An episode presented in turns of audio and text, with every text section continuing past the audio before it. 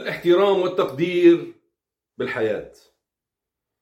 للأسف الشديد للأسف الشديد أشخاص كثير بنتعامل معهم بنعطيهم مكان بنعطيهم قدر بنعطيهم قيمة لكن هن بداخلهم في أمراض. والأمراض طبعا كثيرة ومن ضمن الأمراض قلة الاحترام والتقدير.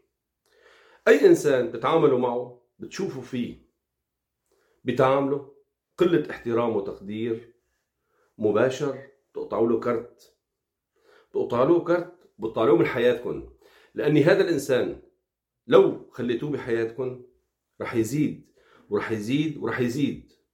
وهذا الشيء بسبب خلل كتير كبير بالتعامل. وأي إنسان لما بيشوف إنسان عم يكون معه بقلة أدب وقلة احترام وتقدير هذا أنا بسميه قليل أدب. بحتاج لتربية يتربى جديد لحتى نقدر نتعامل معه. بتمنى دائما يكون رقم واحد بالحياة الاحترام والتقدير. واللي عنده مشكلة بهذا الشيء طالعوه من حياتكم تعاملوا مع الناس الصادقين الأوفياء المخلصين.